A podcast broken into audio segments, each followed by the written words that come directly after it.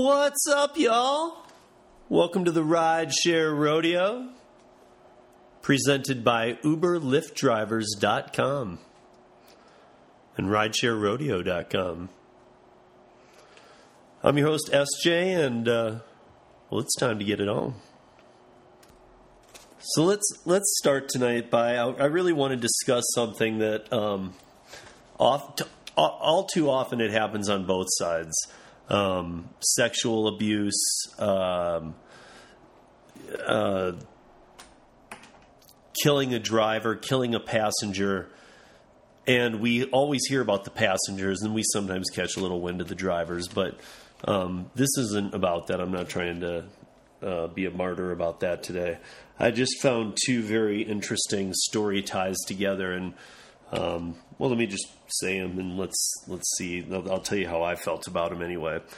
In the last ten days, um, we have had two Lyft drivers shot in this country, um, and that maybe you know to some people that's shocking. Uh, even before the pandemic, it wasn't always, but that I mean, sometimes we'd see three or four in three weeks, and then we wouldn't see any for a while. So I mean they just do happen. But the the, the commonality here is very strange.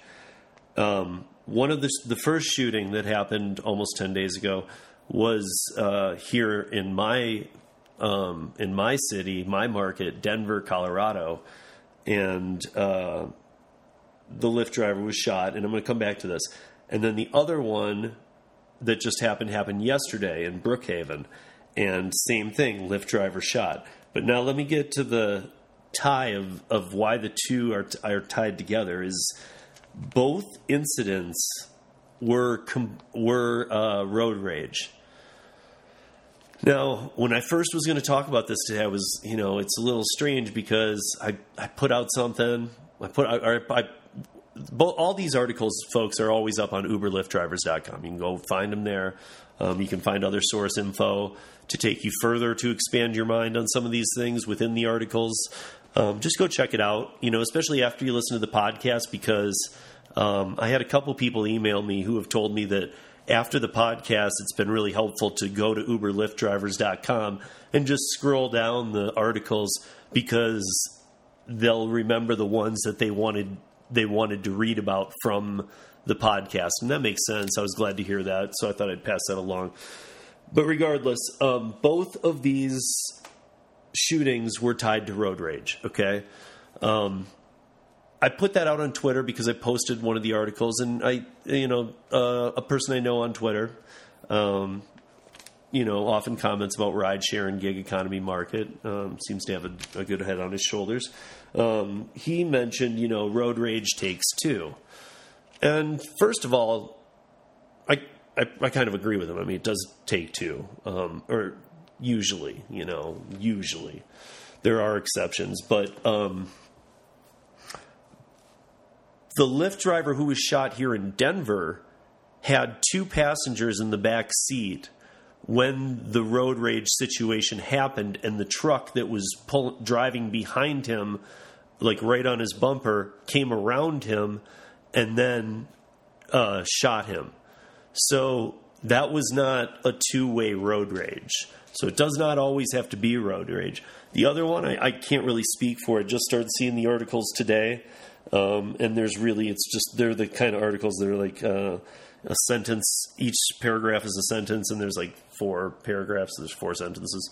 So, and there's still, and the police are still looking for our um, information on that one. So, again, I think we have a link. Yeah, we do have a link for that up on the website, uberliftdrivers.com, too, um, which has the police info in case you do have uh, information on that one. That one still has a lot of unknowns. Um, but I did want to talk about this because what I first noticed when I saw the Denver one in the road rage and I read it, and then I read a couple other articles that all said the same tune. Um, you know, I thought at first, same thing I was told on Twitter today. Maybe, you know, maybe they were both road raging, and did he have passengers? Well, then I saw an article that said he did have passengers. The passengers confirmed his story.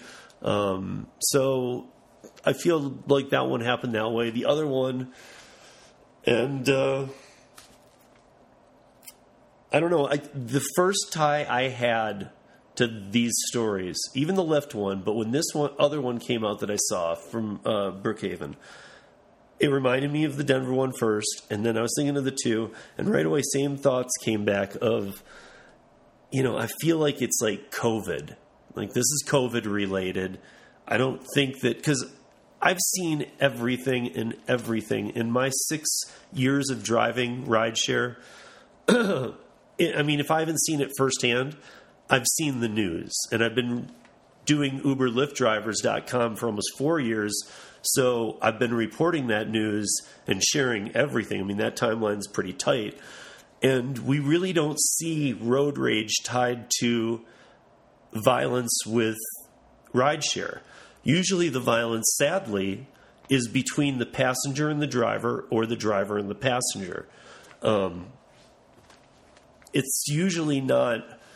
I mean, sometimes maybe we've heard of people getting, you know, um, an occasional carjack um, where they're not they're not hurt, or maybe like just somebody running up to the window and saying, "Give me your wallet," and running away and leaving them their car.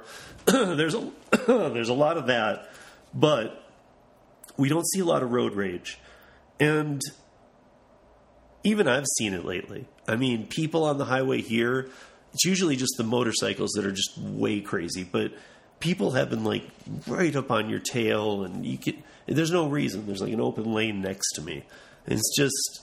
I know it's they're not paying attention, but I just feel like COVID is getting to people in so many different ways. Like, and I just wanted to bring it around to this, to even to the point of road rage. You know, I mean, it's just everything. so anyway, let me move on to this next uplifting story. Oops. Just kidding. Um, so we have an Uber driver this week who took who accepted a ride from the Bronx, New York to Vero Beach, Florida.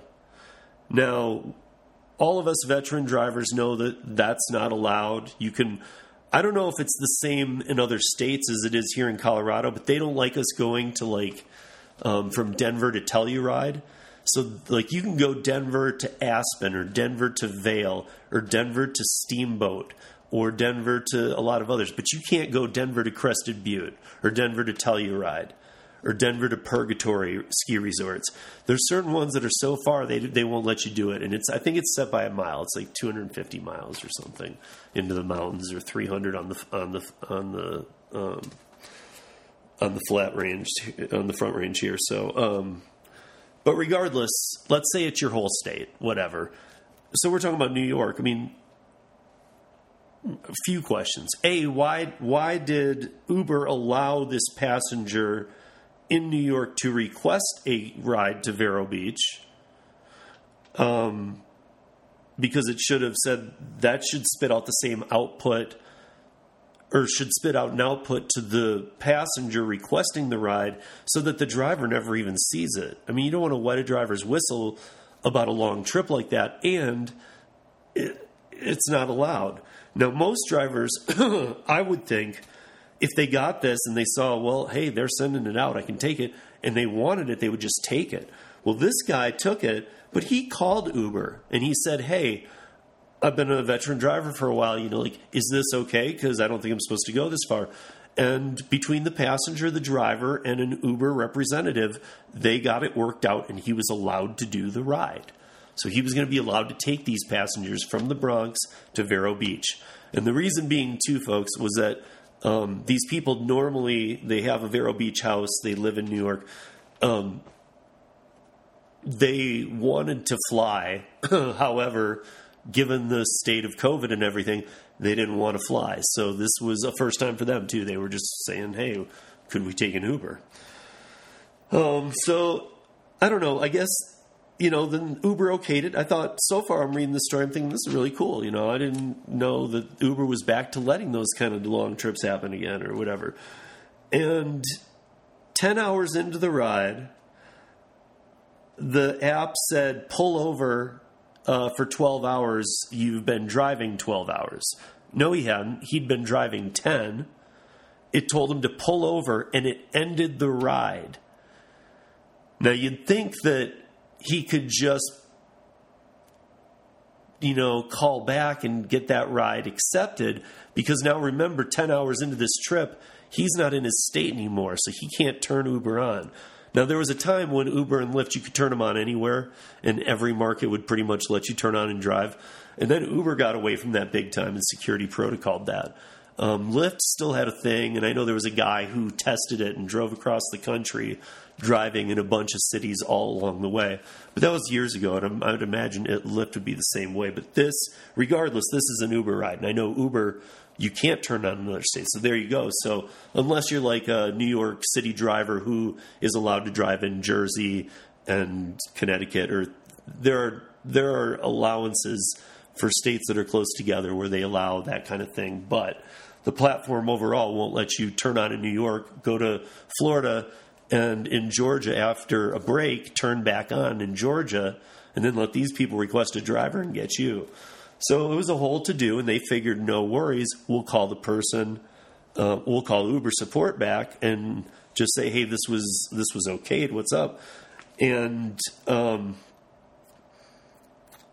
little to say that first of all, he had another two hours in him. I don't know how, how close that puts them to Vero Beach, um, or if it even, you know, I'm, I'm trying to think because I know it's a it's a ways, but I don't think it's that far from Vero Beach to New York.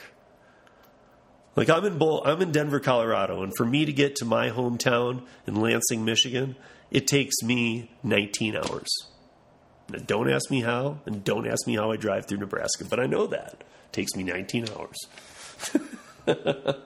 um, but regardless, he was 10 hours in. They said, take the break. Anyway, I had to call, get the whole thing fixed. Got these people to Vero Beach, ended both the trips after the pain in the rear, having to contact Uber, have these passengers have to deal with it too.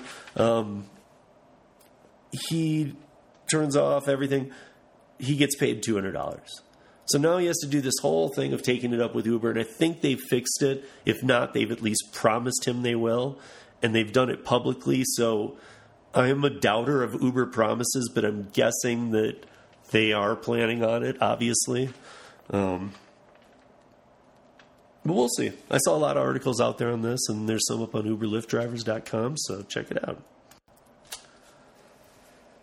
Okay, next. Um, so last week I was telling you guys about uh, the final appeal of the London uh, rideshare license. So they, um, Uber had been extended while they were waiting for this final appeal to operate while they waited for the final appeal. Now, I think I mentioned last week, and I stand, and I'm, I'm still, you know, think this. I'm, I'm quite even though it's Uber and they have a way of paying things off and making them work out last minute, I'm awfully surprised to see that they actually won this last appeal because this was a court case that I followed. Um, just because of the way the UK handles its rideshare a little different, um, its security protocols a little different. I find that stuff kind of interesting. So I was following um, this and, and how it was being handled. And I really reading everything I had read, I was really convinced that I wasn't treating it anymore like a United States court. I was like, they might lose this. They might lose their license for good. Well, it was like an eleventh hour thing, like we always see, and uh, um, they showed up and and uh, the ju- and they did their thing, and it could have gone on for a while, but the judge said that he would have a ruling and gave a date which was like seven days out from the second court day of the five they had scheduled to be there. And he was already ready to make a ruling, but he put the date way out there. And I thought that was weird too. I'll, I'll have it by this date. And then he came back and gave the ruling that they can operate there for 18 more months while they continue to show progress and safety standard upgrades. So we'll see about that. Um, but what I did want to point out is there's some follow up information that I was finding and found this week just because I had heightened my London and United Kingdom um, rideshare knowledge. And I always ha- am. I'm always looking into other countries and how it's handled and stuff. It interests me, but um, but it was it was funny because now I'm seeing a couple other things happen. So about two a week after, or no, not not even well, yeah, it would be. A week after the Uber appeal decision came down that said, you guys can operate here for 18 months, and then at that time we'll reevaluate and see if you can stay or if you will lose your license. So I guess it's probably in my mind, I'm thinking now it's going to be an 18 month process all the time. So it's not like they're on this other, it's not like they're on super, uh, you guys better not screw up at all, at all, or else you're done. Even though that probably is the case, but I'm thinking that after 18 months they're going to assign another 18 months. I don't think it's going to end for ever or a long time. but let's let me focus on this. So about a week, maybe a couple days less than a week after that was done, um, the rideshare company Ola, who also operates in the UK and London, lost their license and are banned to operate in the in the city of London and in the UK. So I need to do a little more digging because I need to know what Ola did that's worse than Uber. Um, uh, I don't know. Um, anyway, two more points on London while I'm there. while I'm across the pond. So London starts uh, um, Uber fixed price model this week. I got to say that I was a little thrown by that because I guess even though I, I, read all this news on the UK and London and things, I thought they were already at the fixed pricing model. And from what I saw today, not only does it start, but this is the first time they've used it over there. So this is going to be interesting. Um, I know how we all felt, not just drivers but passengers, um, and and that it really didn't benefit I don't know. Uh, maybe they learned enough here in the states, Uber, to be able to do it over there or try it a different in a different way. I don't know. I would sure hope they don't come out of the gates they did the way they did with fixed pricing here in the states, because as we all saw, that was. Um, if you were around for that, especially if you were on the driver's side, you know, the passenger side was one thing. You know, you could see different rates for different cars, and you know maybe that made it easier for you, and you knew it was just a flat rate. Um, but no, as a passenger you were essentially paying more. And if the driver took a different route, that fixed pricing rate would go up because Uber would change that. Um, we've been through a lot with that, but we'll see. Um, I was just surprised that A, they're bringing it for the first time in London, and B, that this is something they view as a good idea in London. But we'll see. Maybe they were. Maybe that was part of their problems. Was um, being too much like the taxi services and just open end uh, charging. I don't I don't know. I'm going to need to keep following that one. So it's on the radar. It's on the rideshare rodeo radar.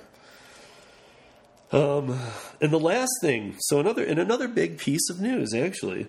So Uber is sharing uh, data, uh, sharing driver data with driver and passenger data driver yeah driver and passenger data data with police in London and in the UK now so it's not even if there's an incident it's called in somebody tried to um, hit on their driver or the driver tried to hit on their passenger and it's a charge being filed. It's not that the police can go access that. The police have real time data coming in now. Um, it's pretty crazy because we don't like Uber having our data. And if you remember, um, two years, two Christmases ago, three Christmases ago in two months. So, you know, two years and 10 months ago in December, we uh, had a data breach from Uber, and 58 million accounts were hacked. Um, and there's a lot of controversy around that as well. But um, to give, now I don't know what the amount of drivers and passengers is over in the United Kingdom and in London specifically, but whatever it is, the police will have that same data bank that they do. So let's say it's 10 million over there, and it's probably more, but let's say it's 10. The police is going to have a, da- a database on 10 million. So, and it's not a big brother thing I'm worried about. I'm worried about cyber hacks and what this means. I mean, this is two different servers now holding your data. I don't know. We should all be worried enough when just Uber has it, but um, I don't live in London. So if anybody over in London, and I know we got listeners, um, we have had um, over 100 London listens, and we have had 46 unique London uh, uh, London area um, unique IP addresses. So obviously, a couple, a few people have listened to a couple of the episodes. And uh, if any of you know any more about this, please email me at uberliftdrivers at gmail.com.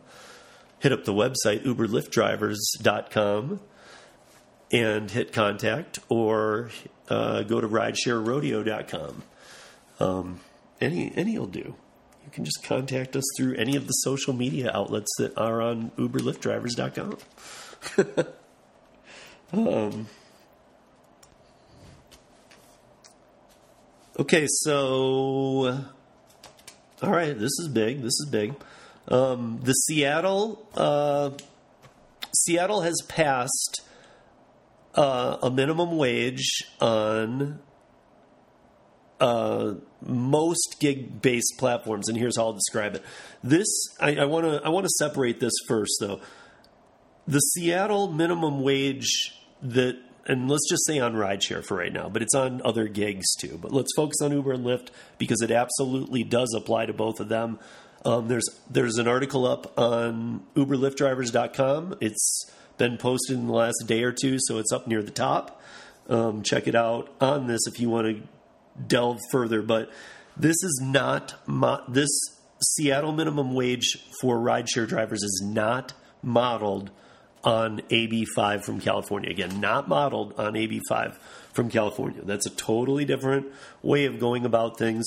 This minimum wage for Seattle is actually mirrored almost exactly of the New York City um, minimum wage that was that was enacted last year in 2019, and well, so here's what happened. It passed for sixteen dollars an hour for um, for rideshare drivers that work for businesses with more than 500 employees. So again, they passed this, but this will be based on if in January Seattle can pass or Washington and Seattle can pass uh,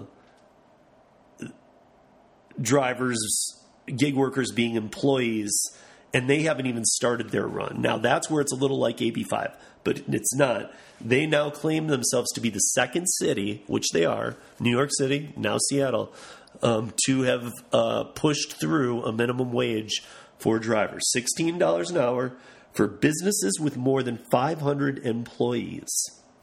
Now, um, I'm going to give you an Uber and a Lyft spokesman. Well, no, not an Uber, but you'll like it. Um, I'm going to I'm going to give you C.J. Macklin, Lyft spokesman's quote uh, in, immediately following this determination. Is this means a minimal 4,000 drivers in the Seattle area will lose their job. 4,000 drivers in Seattle area will lose their job or or the ability to work the platform. So now we now we'll hear the naysayers saying no that's not true that's not how it has to happen. Again people it's their business outside of like these type of restrictions that get thrown around and rules and laws and um, how these are handled they have every right to do whatever they want within legal right limits of running a company they can leave your state they can leave your city so, of course not. And in fact, I'm going to propose the same thing to you that I proposed to uh, California, which is it is you know maybe that is a milestone for you. Maybe sixteen dollars an hour is what you want to earn because that is what you'll earn now. And you, if you used to get you know if you used to work twenty hours a week and work three nights, and you knew on those nights you made twenty to twenty five an hour, you'll probably make sixteen working those shifts now. So, I mean, when they do the ceiling, the floor pay, they really don't have to tell you much. You have to accept every ride. Um, you have to be where they tell you to be. Uh, there's some pros, there's and there's a lot of cons. Go on the website, read up on it a little more. But anyway, that quote that said this means a minimal 4,000 drivers will lose their job or ability to work the platforms from CJ Macklin, who's a Lyft spokesman. Um, the following part I'm going to read here is when Uber was asked, Uber didn't comment. All they did is provide statistics uh, to they they just instead of answering the question, they provided statistics to what has happened in New York City, which is fewer passengers, higher rates, and um, maximum drivers that can be on the platform at once. So you can't just go, I'm going to work right now and turn on anymore in New York. And it's been like that for a while. Seattle's version sounds like it's going to be even harsher.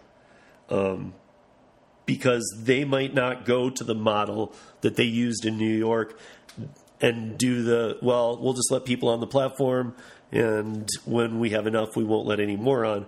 They might have to move to a um,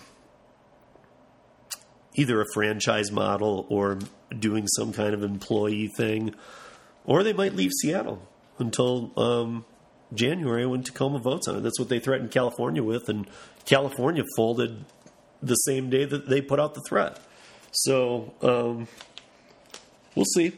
Um, but I, I, what I want to point out though is when Lyft spokesman, when if you get like, oh, they just lie. I'm going to tell you something. When they say that 4,000 drivers will lose their jobs, that's probably about right. If you look at the amount of people in Seattle, I don't have a driver stat, compared to the amount of people in New York City, where they lost way more than 4,000 drivers. Um, so, I mean, if you do the breakdown and the per capita and all that kind of stuff, it wouldn't shock me if it was around there. I don't know. I, I would need to see how many drivers are currently on the road in the Seattle area. Um, but I would imagine losing 4,000, losing their opportunity to be able to work the platform is quite a big percentage of the drivers in the Seattle uh, Tacoma area or the SeaTac area. See, even us Colorado people, we know your terms out there. I know SeaTac. What up?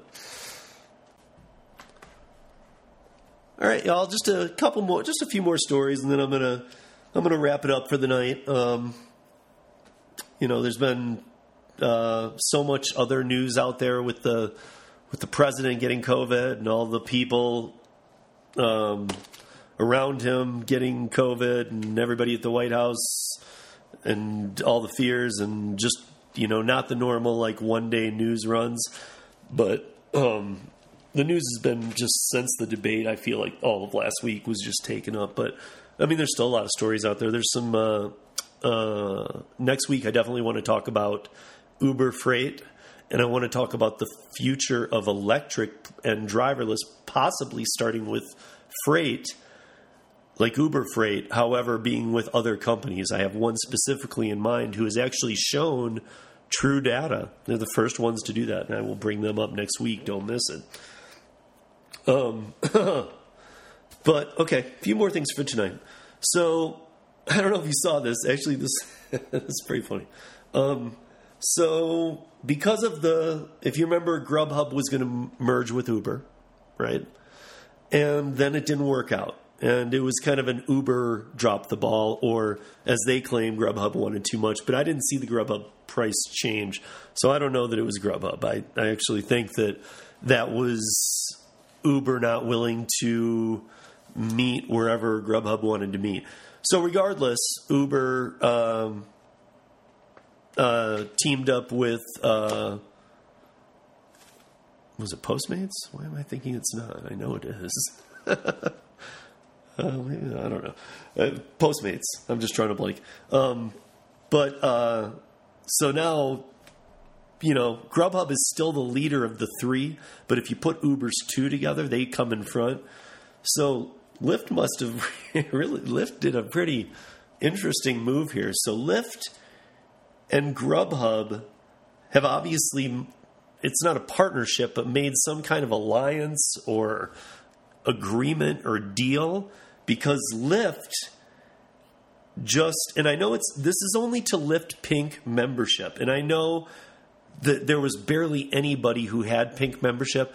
But pink membership over the past couple weeks, which is if you're if you're not familiar, Lyft um, pink membership is like um, you know the the elite stat of being a, a Lyft passenger who uses who uses the service often, and it does have some perks. And it started off just like a lot of these programs with some, but really nothing. In the last few weeks, they've added some decent perks. I mean, for the passenger side, and this week, as of today, Lyft Pink membership uh, passengers now get free Grubhub delivery. So you have to pay for the food, but you never pay a delivery fee through Grubhub through a Lyft in a partnership. so I, I don't know. Um, it's pretty pretty amazing. It also kind of leads me to believe that Grubhub was once in play to be bought. Is this a potential merger with Lyft then? Because Lyft is letting their pink members have this perk well, what is Lyft doing for Grubhub? Because Grubhub's offering the free rides. So, um, okay. On election day, November 3rd, in most cities, most big cities anyway, Uber is offering uh, free meals from food trucks that they will be placing at all voting locations in select cities. And this, when I say select cities, sometimes that means next to none. It's really a ton of cities that are doing this. Um, Uber doesn't have food trucks. I'm wondering if they're like literally renting food trucks in each city and telling them to go over there and feed people or whatever. Um, I don't know. I, I, couldn't find those kind of details. It didn't. It didn't sound like an Uber Eats production. Um, so we'll see. But uh, I'm definitely gonna drive around that day and um, stop at probably you know a polling station if it has to be mine. If for any reason the food truck, I'll go to mine first for breakfast, and then I'll try a different one for lunch, and then a different one for dinner, and then a different one for second dinner later that night, and see if I can get four free meals from food trucks. so my point being, uh, if you even if you've already voted by mail, if you're going to vote by mail, um, you might want to go down to your local uh, voting uh, polling sta- uh, um, voting location and uh, on election day, and just to get your free meal. Who knows what it might be? I mean, it might be good food trucks. We have good ones here in Colorado. So, uh, also on our radar, definitely be following up last week. I actually made a call to see if I could get a little more information. Um, it was supposed to start next Monday, and I'm glad I called because it's Allstate insurance. Uh, uh, it's be next Monday, but it actually was today, and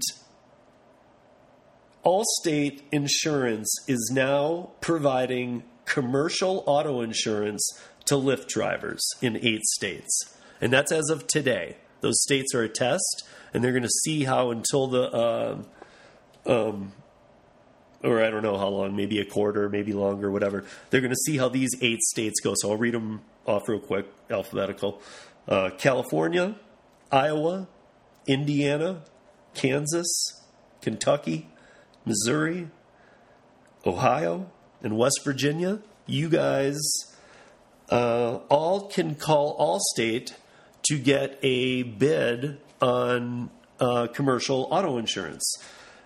And that brings me to the last thing that actually it's a, this is a great point to cut. So this is the last thing I'm going to bring up tonight. So a few weeks back, we were going to have on a couple different people, um, and I had to cancel some. And we had uh, BidBud app um, a new gig worker app out of Washington State. We had to we had to push that. We we did end up having them on a few weeks back. Um, we had another one on. There were there were three other ones that got pushed that we just kind of said we'll get them done later. Next month we will be doing one of those. Uh, I've had a relationship basically since I've seen their presence on social media, which was about the same time, not that much longer after they opened up in Chicago. Uh, there's a company called Legal Rideshare. Probably a lot of you have heard of it. If you haven't, um, they are based in Chicago. However, they're all over social media, and they really. Uh, um, so Brian and the team over there, they really do take the time to talk to drivers for a few minutes, hear what happened to you, and uh, assess your situation. Maybe help you find a lawyer in your area. Um, after hearing it, that would best represent that, or helping you from there, or whatever. Um, they have fair rates. They're good people. I've communicated with them for a while. We wanted to have them on the podcast. but as things work, I'm kind of glad we didn't because when I wanted to have them on the podcast, I wanted to go over one thing that they've done before, but I wanted to do it in this age of uh, COVID because I wanted to go. I want to go over with them on the podcast the three phases of insurance while working on the platform. Now, when I first approached them, and we had already had a working relationship where we talk and uh, text or DM on Twitter, or whatever, but when I first approached them, it was about that, and they said, "Well, we've already done it." And I said, "I want to put a little different twist on it." Well, now I want to have that when they're on. I first want to discuss discuss commercial auto insurance because a few things have happened. Um, a lot of the veteran drivers I know from six years ago, if they're still driving, they know what's up. They have the right insurance um, for their need. If if they if you're a new driver and you watched the one minute video on how to do rideshare and then we're out on your own, um, whatever it is, basically, commercial auto insurance ties into the three phases that I want to discuss with legal rideshare. Now, these guys are great, and they also take DMs. Um, you can find them at legal rideshare on Twitter, and I know they have a Facebook presence. I don't know exactly what it is, and probably other platforms, but um, and I think they are just legalrideshare.com. Um, really great people. They'll talk to you. But I want to bring in the commercial auto insurance into the three phases because, folks, there are three phases. And during phase one, it's when you're waiting for a ping, it's on you. Two, you've accepted you're driving to them. You're in phase two. It's a weird breakdown. And then in phase three, the company has you after you have the passenger in the car. But the way it really works, um, well, that's why I want to have him on them on on the podcast. So next month we're going to be having them on. Um, we're just trying to lock down the exact date. It'll be after the election. Obviously, that was one of the issues. Um, so they'll be on here. We'll talk about commercial auto insurance as it ties to the three phases, how those three phases work, what you need to know as a rideshare driver in those three phases. And then I'm going to bring in a little different twist here at the end, too, because I haven't heard him discuss how the three phases convert to de- uh, app based delivery and app based uh, grocery space. Uh, services. So, like Instacart or Uber Eats, DoorDash, um, Grubhub. You know, like how does how does the three phases translate to those? Because those might not have a three phase. So again, uh, or maybe they do. I'm just thinking of groceries. Maybe it does. Maybe even food does. I guess. I mean, if you want to, but you don't have a person in the car ever, even during the third. I don't know. I would just, this is something we're going to discuss with them.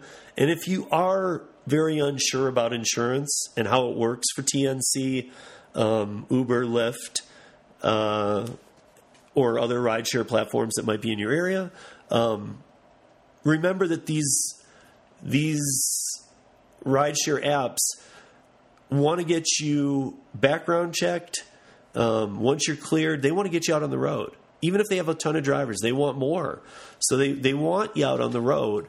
Um, the training videos are a joke. I mean, I mean, I guess it helps in the sense that it shows you how to pick up a ride and hit a button on your phone and how to hit another button on your phone when the ride's over. It doesn't tell you, like most hospitality type training videos would, how to treat customers, how to diffuse a problem.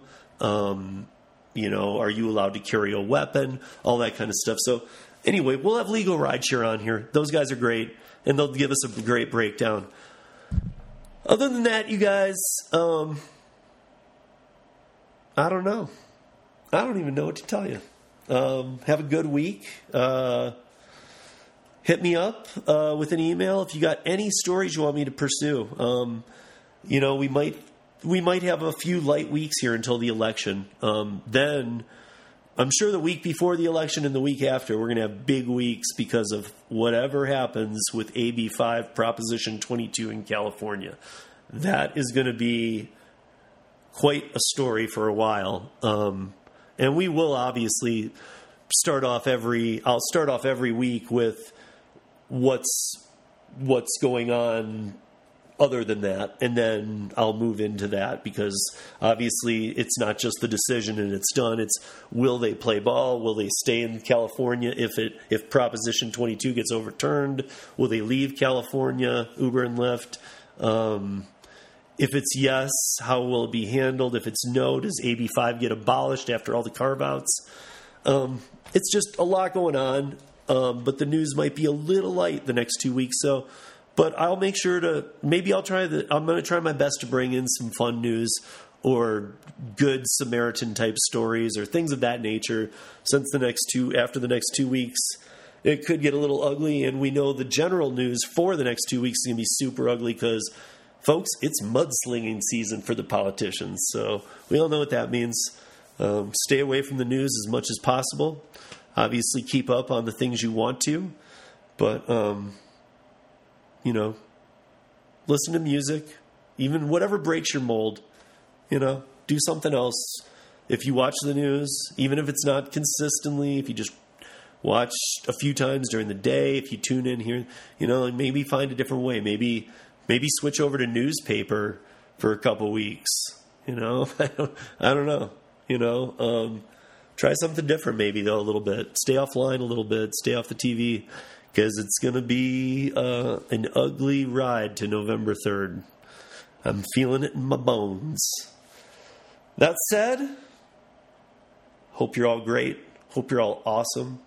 Hope you're all amazing. And uh, I'll see you back ne- back here next week on the Rideshare Rodeo.